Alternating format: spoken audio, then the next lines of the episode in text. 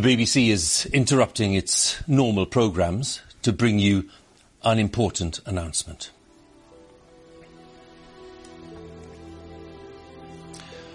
This is BBC News from London. Buckingham Palace has announced the death of Her Majesty Queen Elizabeth II.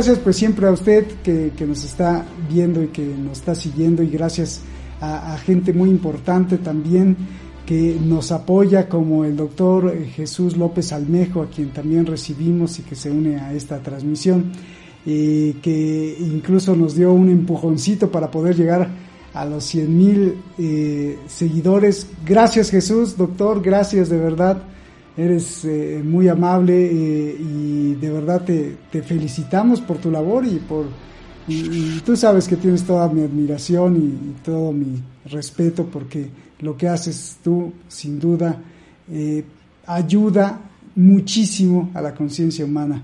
Gracias, doctor. Y pues al toro, ¿qué es lo que estás viendo?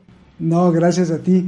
¿Qué vemos? explícanos qué estamos viendo en este funeral de la reina Isabel por un lado derroche de lujo, derroche de seguridad, eh, por el otro lado ciudadanos que no alcanzan para pagar sus deudas ni para comer. Eh, eh, hay mucha gente enojada en el mundo que dice que no se le debe de rendir ningún honor, al revés es un insulto, y hay otros pegados como moscas en la televisión viendo como si fuera una telenovela y hasta llorando. Explícanos qué es este fenómeno. Mira, en el año de 1949, la editorial Armand Collin de, publicó un, un libro que se ha convertido de alguna manera en el paradigma de la historiografía y que también es como una Biblia para la investigación histórica. El libro se llama El Mediterráneo y el mundo mediterráneo en la época de Felipe II. Y bueno, Felipe II eh, marca el inicio de la necesidad de los historiadores. El autor es Fernand Braudel o Fernando Braudel, este argelino francés que pues es el, líder de la Escuela de los Anales en la historiografía, que nos lleva a distinguir tres temporalidades, Roberto, en los análisis. Nos habla de la longue durée, la larga duración, la media duración y la corta duración. En la larga duración casi nadie la presenciamos porque se habla de que el tiempo corre lento, los cambios estructurales rebasan la, la vida terrenal, las generaciones, pero es importante observar la larga duración para también identificar en dónde tiene lugar los otros dos niveles metodológicos de la historia, como son la mediana duración y la corta duración. La corta duración se basa en eventos políticos específicos eventos económicos, una crisis, la crisis de los misiles, la crisis de Wall Street, ¿no? Y luego está la mediana duración, que es en la que me quiero centrar para analizar, pues esto.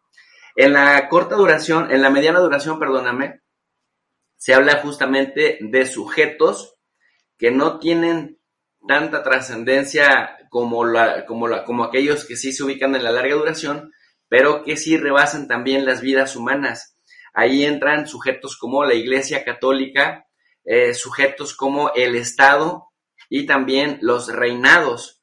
Esto que nosotros estamos viendo y por eso el que la gente llore todavía cuando ve la televisión, que por cierto, la prensa mexicana no deja de ser graciosa, diciendo que el desfile del presidente López Obrador era una, un evento anacrónico que ya había, ya había pasado de moda, pero al mismo tiempo estaban cubriendo el tema de Londres, para ponerlo en perspectiva comparada, que es verdaderamente anacrónico, pero que son las últimas cosas que estamos viendo de lo que eh, Braudel decía era parte de la media duración, en donde los sujetos se van, los sujetos físicos, carnales, materiales, fallecen y mueren pero no las prácticas de la colectividad, no las prácticas de la institución. Y lo que vemos en Londres es justamente una especie de ha muerto la reina, que viva el rey, porque hay continuidad, hay, hay, una especie de perenidad en el mediano plazo, aunque la persona pues haya trascendido a otra dimensión, es decir, pues aunque se haya muerto. Eso es, por eso vemos algo que no termina de acabar y otra, otro fenómeno que no termina de nacer y es justamente la colonización mental, emocional, incluso material, de algo que cuando la gente en el Reino Unido sepa cuánto les va a costar económicamente, tanto este funeral en donde participan más de 500 mandatarios o representantes de otros gobiernos, eh, de diferentes niveles, por supuesto, ministros de Relaciones Exteriores, etcétera, funcionarios de, de gabinetes de otros países, pues les está costando una fortuna, ¿no? Unas 10 millones de libras esterlinas mínimo, y además se habla de que la reina va a ser enterrada con todas sus joyas que equivalen como a 5 millones de dólares. Entonces, mucho de esto viene con cargo al erario público en un momento, querido Roberto, en donde el Reino Unido pues está en una severa crisis económica, una recesión económica, una inflación descomunal y además con un encarecimiento de la vida, no solamente de la energía, sino de la vida en general, que es lo que el pueblo británico va a tener que asumir nuevamente ahora que ya no son imperio, Roberto. Gracias Jesús por darnos esta explicación. Eh, no obstante, eh, hay muchos, muchos analistas que eh, no solo dicen no hay nada que celebrar, sino al revés. esto es un insulto porque, por ejemplo, en Argentina algunos intelectuales están pues muy furiosos por, por, las Malvinas, en Sudáfrica igual, y así en muchas partes del mundo donde la corona inglesa colonizó y aplastó y saqueó. Eh, y entonces pues yo, yo, yo te pregunto, hay muchos eh, gobiernos hay muchos eh, estados que, eh, que, saben lo que hizo la corona inglesa y no obstante, pues eh, envían a su presidente o envían a un representante. Esto no es hipocresía. Por supuesto, es una hipocresía tremenda, a pesar de que el Reino Unido, cuando llegó la reina Isabel, que por cierto, Roberto, hay una historia muy interesante con ella. No sé si la gente que nos está escuchando sepa, que ella y su familia no estaban en el linaje para ser los herederos al trono, pero su tío, el rey Enrique VIII, se enamoró de una estadounidense plebeya en 1936. La corona, la institución de la que hablaba Braudel, la institución le pone el ultimátum y le dice o la plebeya o la corona. Y se enamoró tanto de la estadounidense, no tenía hijos, abdica y abdica en su hermano Jorge VI. Jorge VI es el padre de Isabel. Entonces, de 1936 al 52, el hermano asume como rey, fallece en el, en el 52, asume la reina, porque inmediatamente en cuanto el tío abdica y, y dice voy a abdicar en favor de mi hermano, ella se convierte en la heredera en la línea directa de esta corona que no estaba para ella, o sea, no nació para reina, no nació en la familia y ahora vemos que, bueno, pues cuando te toca, te toca. Y entonces, bueno, ella termina convirtiéndose en la reina más longeva de toda la historia del Reino Unido. O sea, de toda la historia no ha habido un rey que haya durado 70 años, ni cerca de esa, de esa suma. Cuando ella llega, eh, ahora sí que perdona por que me desvié tantito, pero quería contextualizar. Cuando ella llega, el Reino Unido era un imperio ya en decadencia, ya fuertemente agrietado por los desgastes de la Segunda y la Primera Guerra Mundial, ya estaba en franca caída libre, venía Estados Unidos emergiendo y haciéndolo a un lado, inicia también en esos, en esos momentos, ya desde hace dos o tres años, la Guerra Fría, de la cual el Reino Unido de la Gran Bretaña fue un autor secundario, un actor secundario también, autor y actor secundario, que fue secundando las mociones de Estados Unidos, fue, siguió yendo a las, a las eh, aventuras militares de Estados Unidos, pero ya como un actor secundario que recibía instrucciones y que, bueno, que técnicamente empieza su proceso de desintegración en la medida que emerge también la descolonización de los pueblos africanos y en Asia, con lo cual se tiene que conformar únicamente en pasar de ser un imperio a un eh, gobierno que lidera una mancomunidad, que es como le medio mal traducen a la Commonwealth, en donde algunos gobiernos pues también reconocían a la monarquía como su soberana, pero que, bueno, técnicamente cuando hablamos de que algo no termina de morir y, y otra cosa no termina de, de, nacer, me refiero justamente a esto. Algunas, algunos estados, algunos países han anunciado que van a pedir eh, su autonomía completa, más allá de los protocolos, para ya no formar parte de esta mancomunidad, porque dicen que la figura es una figura anacrónica. De tal suerte, pues, Roberto, que incluso con Carlos III, que ha sido también muy pintoresco y que se presume de un eh, sujeto en franca descomposición, en franca decadencia, en un momento de su vida en donde no se sabe si Carlos III lloraba porque se murió su mamá o porque no se murió antes, eh, dicen esto es anacrónico y prácticamente ya no se le ve ningún beneficio y al Reino Unido no se le ve la fuerza como para que pueda obligar a los estados a que sigan ahí. Lo curioso es que por protocolo, pues efectivamente, como tú dices, incluso gobiernos a los que el Reino Unido les llegó a hacer daño, pues ahora tienen representantes eh, dándole cuerda a este protocolo, Roberto. Sí, eso es muy, muy interesante. Oye, eh, algo vital para la geopolítica, algo vital para las relaciones internacionales. Eh, la figura de, son dos preguntas en una, la figura de Isabel II eh, fungió como contención o como confrontación a Putin y ahora su hijo Carlos fungirá como confrontación o contención frente a Putin, o si ninguna de las dos cosas sucedieron y, pues no, no, no, no, juegan un papel importante en la relación internacional, o si lo juegan. Sí, no, definitivamente sí lo juegan, sobre todo en esta monarquía específica del Reino Unido, eh, que ya no es un reino, decimos que ya es un país como cualquier otro, en decadencia, por cierto, y bueno, su salida de la Unión Europea, pues también así nos deja ver, ¿no? Esta, esta franca decadencia de este país. Mira, se supone que la reina o el rey tienen que ser neutrales, que no tienen que tomar posturas porque para eso tienen a un jefe de gobierno, en este caso un, un primer ministro, ¿no? Es un sistema parlamentario abiertamente, para eso tienen a los comunes, ¿no? A los lores, etcétera, etcétera, etcétera, etcétera.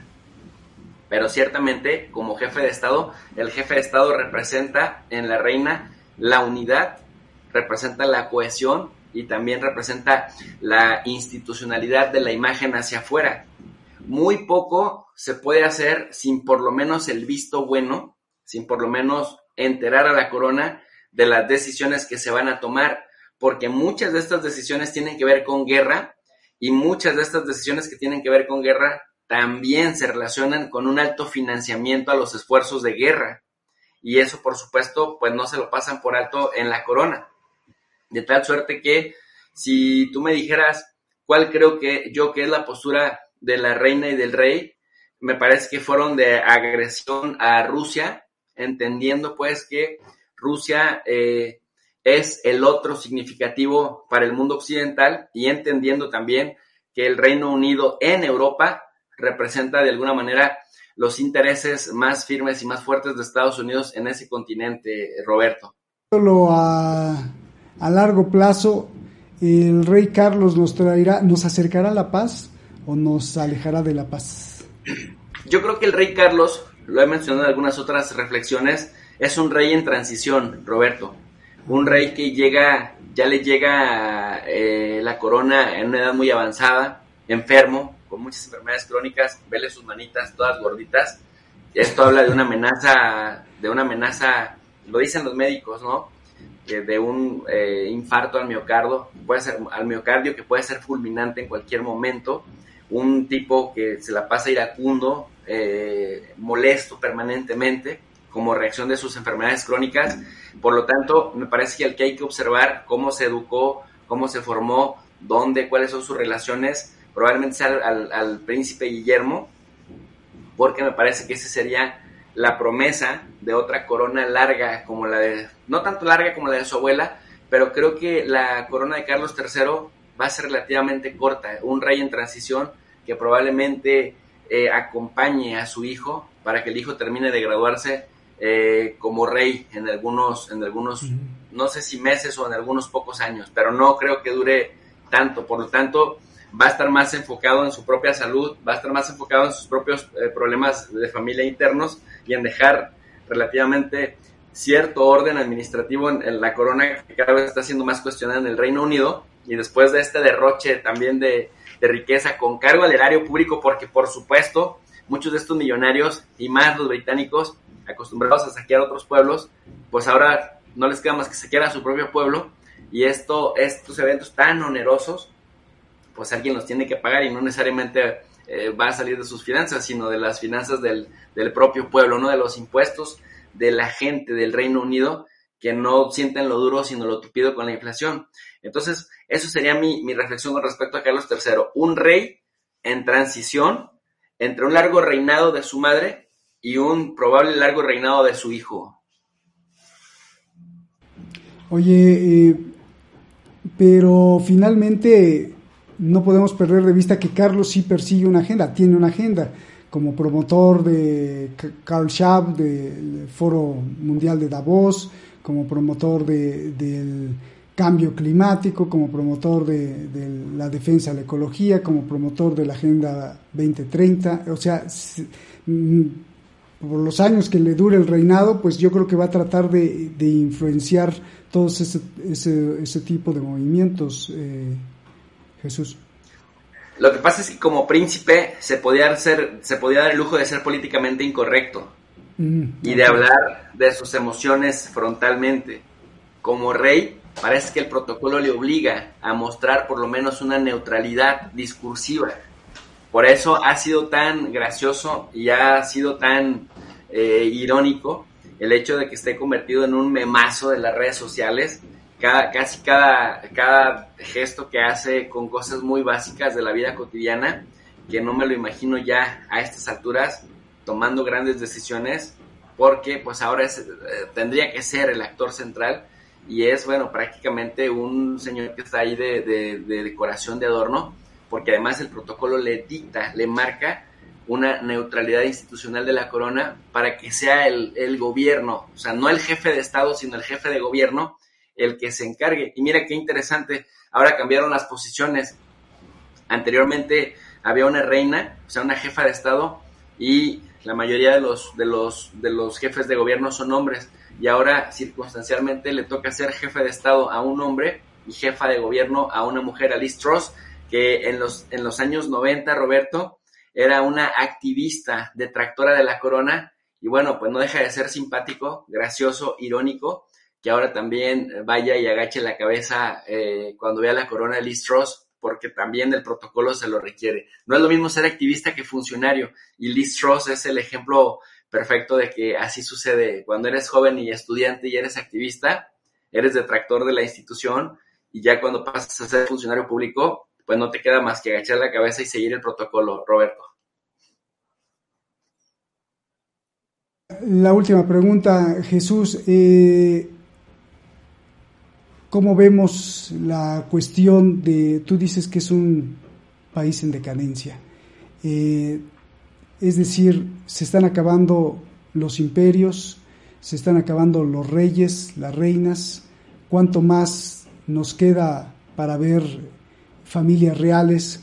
En 50 años ya no existirán monarquías, en 100 años, o hay para rato.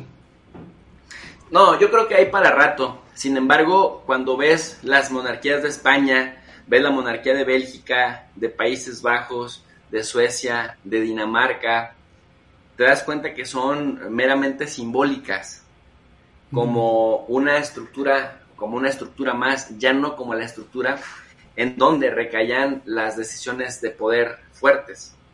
La, británica había sido de las más eh, conservadoras, de las más férreas, se entiende por qué, durante 200 años el Reino Unido fue la superpotencia mundial, ¿no? La reina de los mares y fue muy dominante.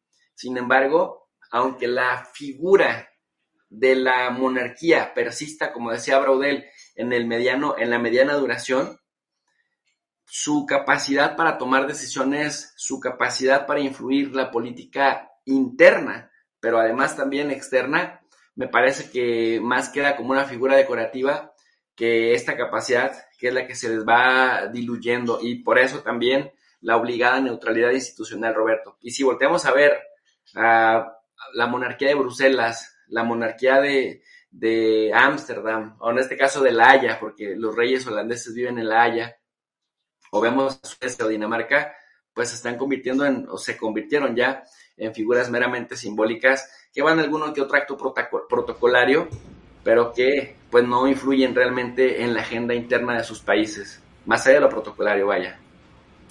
Jesús, pues te agradezco mucho, el doctor Jesús López Almejo, el profe de RI, muchísimas gracias, felicidades por tu gran canal, tu gran labor que haces junto con tu esposa y gracias, de verdad, gracias, te aprendemos mucho, mucho y te agradecemos gracias, Roberto, les mando un abrazote y éxito con esta transmisión llena de información de alta calidad. Les mando un abrazo y gracias por la invitación. Gracias a ti, un abrazo, gracias, hasta la próxima. Y muchas gracias a usted por habernos acompañado en esta pues en este camino del féretro y sus simbolismos, su significado, su peso, su, su, peso en cuanto a ideas, su peso político, lo que representa para pues múltiples eh, versiones. Usted escuchó aquí pues a, más de una docena de análisis y analistas que eh, nos dibujan diferentes ángulos de lo que puede o debe significar la muerte de la reina y este funeral majestuoso que vimos y que en otros medios pues solo lo tratan como un lugar para enaltecer la figura de la reina del monarca. Aquí nosotros vamos pues a otro sitio, a la profundidad del pensamiento crítico y de estudiar qué es lo que está pasando con la historia, con la política y con las relaciones que no nos dejan ver las joyas de la corona. De eso se trata. Muchísimas gracias por estar aquí. Lo invito a que pues eh, comparta este, este programa. Fueron seis horas de transmisión desde que salió el féretro de la reina hasta que caminó casi los, bueno, se trasladó casi 40 kilómetros desde el centro de Londres hasta el Windsor, hasta el castillo donde, bueno, pues ya la, ya la dejaron ahí y ahora en una ceremonia privadísima, pues la enterrarán y usted ya escuchó. Vuélvalo a repetir hay muchas cosas muy importantes que se dijeron en este programa y que gracias a usted pues seguimos aquí transmitiendo para que sigamos emitiendo, emitiendo conciencia. Muchas gracias. Nos vemos hasta la próxima. Los dejo con Shadi Narváez, la productora, y que ella, ella eh, les va a agradecer. Eh, hay muchísimos comentarios, perdón que no los podemos leer todos, pero muchas gracias. Gracias, gracias por este esfuerzo de información. Nos vemos.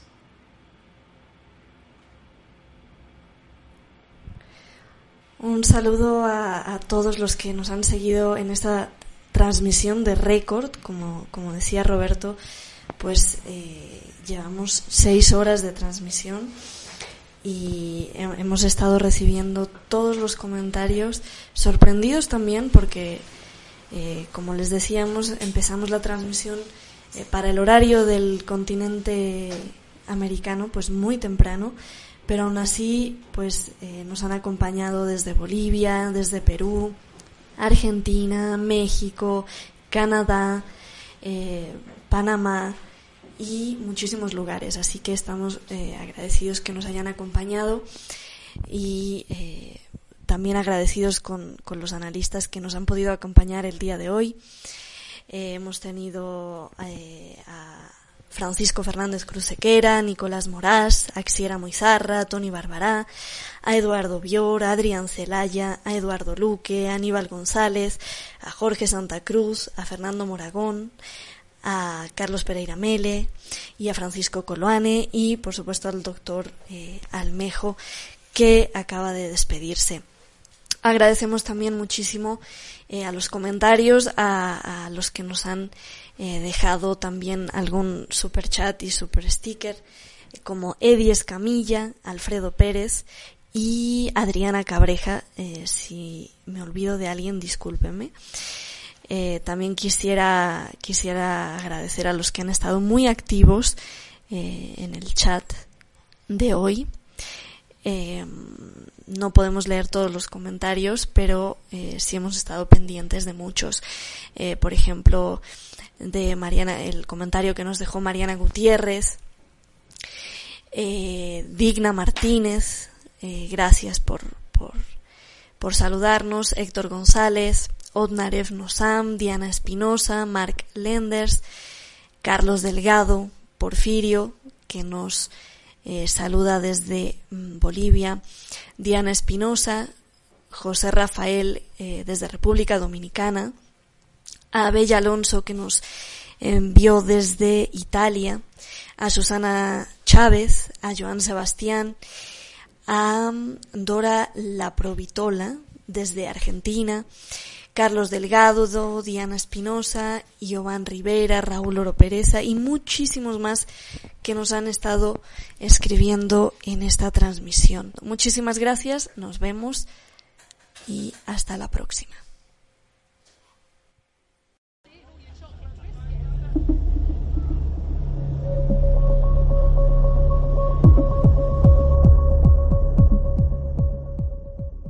Es la operación de protección global más grande que la MedPolice haya emprendido jamás.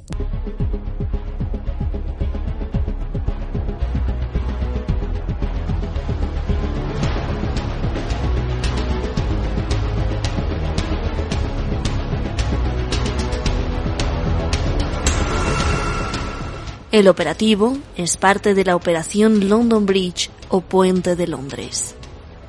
Es el funeral más enorme en seguridad que haya podido tener la historia. Es como si fueran los Juegos Olímpicos, el carnaval, las bodas reales anteriores, es todo eso en uno, afirmó el alcalde de Londres, Sadiq Khan.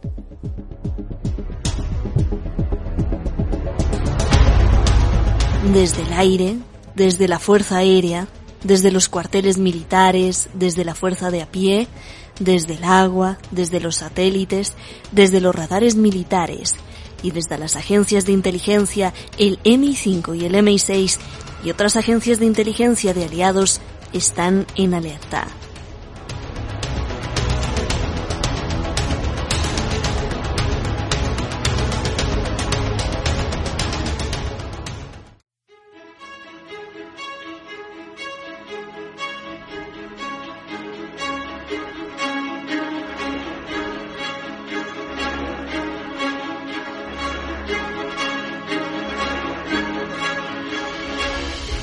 Francotiradores estacionados en los techos, drones de vigilancia, 10.000 policías uniformados, miles de agentes vestidos de civil, perros detectores de bombas, guardias de seguridad privados. Todos ahí para cuidar el último adiós de la reina Isabel II. Y es así por dos cosas. Por cuidar el prestigio de la corona británica, y por todos los presidentes, reyes, reinas, jefes de Estado, representantes de países que asisten, más dos millones de personas de público. El costo de un día de seguridad es de alrededor de 10 millones de dólares. Pero eso es lo de menos. porque no solo es el operativo de seguridad más impresionante, también es la operación funeraria más costosa. Lujo, se derrocha lujo. Carruajes, alfombras, candelabros, toneladas de flores, transporte real, salones de la realeza. La seguridad la paga el gobierno, pero el ritual también lo pagan los ciudadanos, pero vía el presupuesto de la realeza. Es difícil cuantificar cuánto vale el hospedaje, comida, amenidades y la coordinación de gran lujo. Pero sin duda se puede pagar con los 100 millones de dólares que la recaudación de impuestos de los ciudadanos da a la familia real año con año para sus gastos de eventos. Y si eso no alcanza, está la fortuna de la familia de la reina, que asciende a 28 mil millones de dólares.